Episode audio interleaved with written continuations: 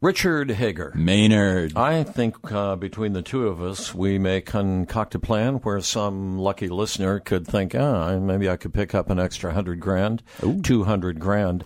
My neighbor across the alley bought the house next door to them, and within buying it, preserved the air rights above it. Sure. So the people that bought the house, if they want to go up a story, They can't. they have to pay. Yes. So, and so I thought, well, why can't I sell the air rights above my house? Or at least place a value on them. Do you understand? Sure, sure. E-, You own the thin air above your house. A- absolutely. Anybody can sell it. And we do appraisals on things like this on a fairly regular basis, strange as it sounds. Um, I guess we'll start off with ownership of property. I mean, you own the surface of the dirt, but you also own straight up into the air. That's that's part of your property rights. Right. You also own down to the center of the u- of the the earth. You know, Okay. Those are all your property rights.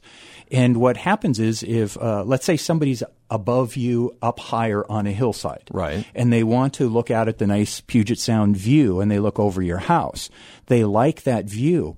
And if there's a chance you could build a second or third story and block their view, Then they can buy that air to prevent that. that's it. That's it exactly. The person up higher on the hill buys the air rights over your house. Or maybe you could call it a view easement that says you will never build up a second or third story. You will never block that uphill property's view of Puget Sound or Lake Washington or whatever. It's, it's fairly common. People do that a lot. They buy air rights or an easement over the property and it preserves. So the nice thing there is you you can sell some air and get some money for it, and the uphill property person has this nice view and they're preserving it, which increases the value of their house because they have this protected view easement.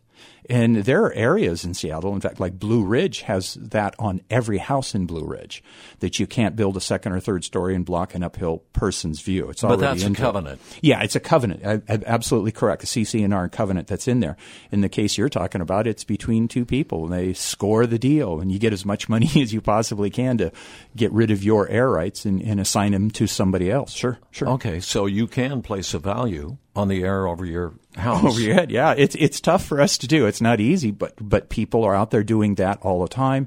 They've also done it where they purchase an easement to walk down the side of their lot and maybe get to the lake. You know, the back lot wants to cross and get to the front lot and touch the waterfront and have a dock. So they sell easements and things thought you like had that. Mm-hmm. to do that. If you are living on the water, you have to allow access to the water. No, No, oh no, no, that's not not a requirement at all. but you don't own the water. You don't And nobody own the owns water. waterfront. Is that correct? Well, you own waterfront. You, uh, in fact, you can even own under the water. But if it's floating, in other words, people who are on a boat, they can float right up to your bulkhead or your dock. So They're it allowed to depends on- float. depends on lake level, depends on the tide.